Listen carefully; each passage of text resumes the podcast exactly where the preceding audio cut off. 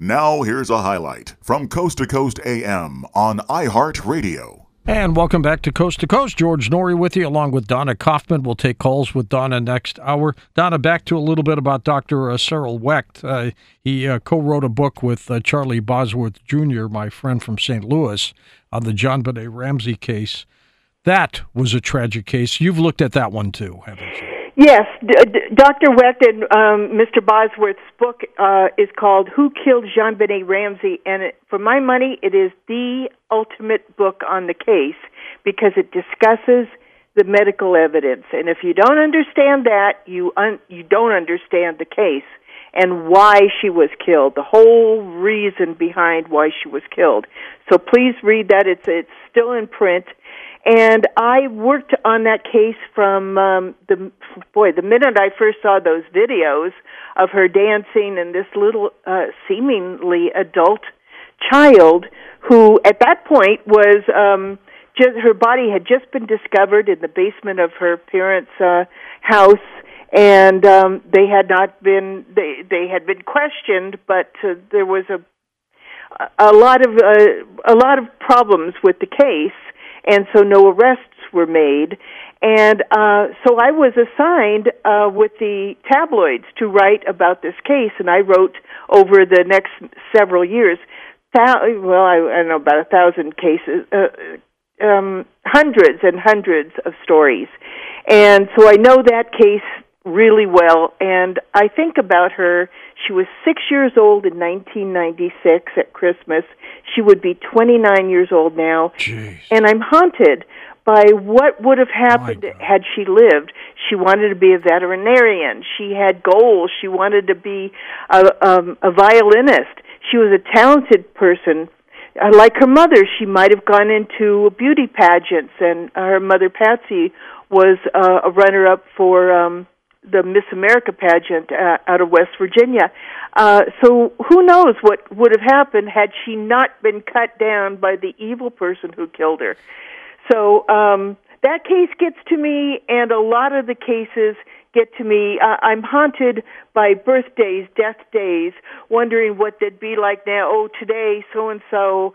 This is the w- the day when the body was found. Oh, this is when Laci Peterson's body washed ashore, and then two days later, Connor, her unborn baby, who would be 17 years old now, his body washed ashore.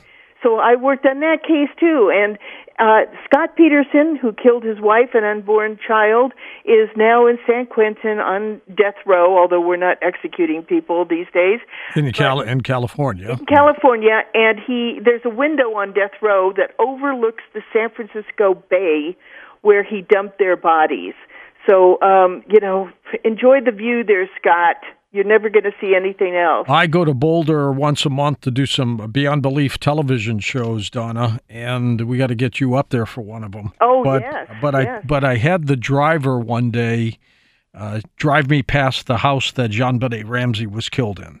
Right. And and I've got to tell you, it is the creepiest, eeriest feeling. It's I guess it's since been sold. A few times, yes. And and you know we were just out there. I, I didn't even want him to stop. I just said I, I just you know I'm here. I'm here in Boulder. It's a news story that I'm very interested in. Uh, let's drive by the house. And it was just a very sad situation. Just driving by was sad. Yes, heartbreaking. And then, of course, all the if you know the case at all, the the restaurants where the family ate and where she went to school, and and then I I, I did that, and also uh, they're all originally from. um uh a different state uh so I would go there as well and she's buried in Georgia um so you know it's there's a lot of memories around uh in my mind about JonBenét and all the people that I write about. Um, some of them hit me harder than others. Your first book was called A Question of Murder, and that was about what you say mass murder during Hurricane Katrina. Tell us a little bit about that. Well, speaking of bad memories, the Dorian footage makes me think of this case. because, Exactly. Uh, this was 2005 August for a week. 50 levees broke in New Orleans. Uh, 110 degree temperatures. 80% of the city was flooded. The sanctuary was considered Memorial Medical Center, which was in the Broadmoor area. Uh, outside, water was eight feet deep. There was a lot of looting. So there were 2,000 people thinking, okay, well, we'll just wait out the storm inside this brick hospital, eight floors of safety. And uh, there were patients, there were medical personnel, friends, pets, um, fresh water, lots of fresh water there in uh, bottles, um, lots of food. And then the power went out. And because the generator was on the second floor, that went out. So no elevators, toilets overflowed, no cell phones, no computers. The metal skeleton creaked like it was the Titanic. Tenet Healthcare, which owned the place, said, okay, we're going to rooftop evacuate people. But because they were having to navigate this, uh, these stairs, uh, in this heat and stepping over, you know, dead bodies, uh, they could only get 25 people a day out. Uh, and at that point, there was a doctor who was a cancer doctor on, uh, in the hospital. Her name was Anna Maria Pou. She was 49 years old. She and two nurses were seen by another doctor and plenty of other people going from bed to bed to bed and uh, told just involuntarily euthanize these people, Jeez. viable patients. And the doctor, uh, one of the doctors said, "What are you doing? You can't do." He saw syringes in her hand. He, she told him, "Okay, uh, we're uh, putting morphine and Versed. We're putting these people to sleep." And he said, "You can't do that. It's murder." And she said, "Well, if you don't like it, go, leave." My So he did, but he talked to me, and uh, in in all 34 victims were killed. Now, the reason she thought she and Tenet Healthcare thought they could get away with it is because they thought no one is going to be able to get back into the hospital uh, to find these bodies. They'll be skeletonized in a couple of weeks, so uh, there will be no trace of the medicine. Well, guess what? The Attorney General did get in, and his investigators found uh, and put together a team of five experts, including Dr. Cyril Wecht and four other amazing experts who all did individual testing and discovered that the Versed and morphine were not part of the protocols of these patients who maybe had cancer, maybe had this illness, that illness, but they were all viable. None of them had uh, those medicines on their list of things they should have been taking. So the nurses and doctor were arrested. The two nurses said, We'll testify against her. And then something happened. Two things happened. The doctor put together a $2 million media campaign to say, Oh, I, poor me, you know, I was just looking out for these patients. This was this It was her like money. Like Her money. No, there was uh, health care money Ah. to help her. Uh, and the then the local DA said, "I'm not going to prosecute." Now, you know, in any other n- normal state, you have a DA that says, "I can't prosecute this." You go to the Attorney General. New uh, Louisiana is upside down because the local DA is the final say in a case. And that guy said, I'm not prosecuting. So she got off scot free. But I got to all of the families before they signed NDAs, non disclosure agreements, and took checks to buy their silence.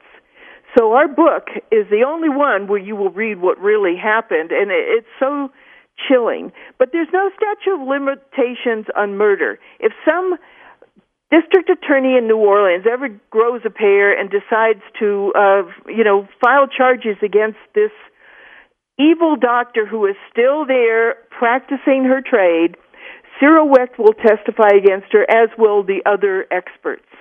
How about the bizarre case of the little girl uh, Caylee Anthony, who was found dead back in uh, what was it, 2008? Yes, that one. And her mother was um, acquitted. Her mother was acquitted. Yeah. uh, you know what? Uh, that's our from our second book, from crime scene to courtroom. Caylee Anthony was two, almost three, when she died in 2007. Her mother, Casey, was found negligent and uh, found guilty of lying to authorities. She waited 31 days to say, My daughter's been missing. Caylee, who I think about all the time because I worked on that case uh, uh, uh, around the clock, would be 14 today. She would probably have, she had loving grandparents. She had people who cared about her. Uh, what she had was a very, very selfish mother and um, devil may care kind of uh, the, she became the world's most hated person the trial was turbulent so was the outcome the jury found uh, her um, not guilty of homicide um, she blamed everything on her father, which was unfortunate. She's still estranged from her family yes. today, uh, and she, she, she accused him of uh, molesting her and everything else. Yeah, well, right? it's just complete lie, complete horrible lie, and um, I feel for the parents, but the mother stood by her, and uh, it's just a a crazy case from beginning to end. When you realize what the evidence shows happened to that child, how she was put in a trunk, given chloroform to knock her out, and then driven around until she died, and then disposed of in a swamp. Why didn't the trunk of Casey's mother smell like a dead body? Yes. The mother said that on her 911 call to uh, said it smells like a dead body in here. And uh so the, you know they had her dead rights. They had uh all sorts of uh, internet searches about how do you kill someone with chloroform, chloroform and the mother taking one for her daughter said, "Oh yeah, I did those searches." Well, you know, the, she stood by her daughter. Blood is thicker than water, except when it comes to your granddaughter who should be walking around today, uh, she was worth saving. Your daughter, not so much. You know, back to the Vegas shooter, uh, Stephen Paddock. Mm-hmm. They still never came up with a motive in this case, did they? Well, you know, um, not to my not to my um, opinion. And I read all of the uh, reports, none of which mention the uh, Las Vegas, the McCarran airport and the Janet planes that he tried to blow up because he was shooting at the gigantic gas tanks, like 200 gallon gas gas tanks, right where all their those uh, government planes are are. That's just completely glossed over. So, but well, when you have somebody who wounds or kills up to 500 people, the biggest uh, massacre in uh, what was that number? 57 history. dead, something like yeah, that. Yeah, uh, and he was a he was definitely a screwball, and um, but nobody know, really saw that, did they?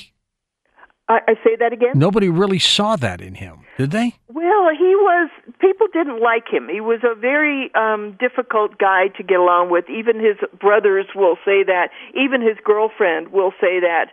Um, but uh, he wasn't uh, like a drooling meanie like you see with some of these right. 21 year old guys. You just you wonder though, Dawna, what's the switch? What's the trigger that makes them flip the way they did? I mean because I bet people if people were going to bet money in Vegas mm-hmm. on Stephen Paddock being a mass murderer, they would have lost money on that because they would have said no, he's not going to kill people. Well, and speaking of losing money, uh, losing money, I think, was a major uh, uh, problem in his life because he had had a successful uh, business and owning apartment buildings with his mother, and he he, but he was addicted to video poker.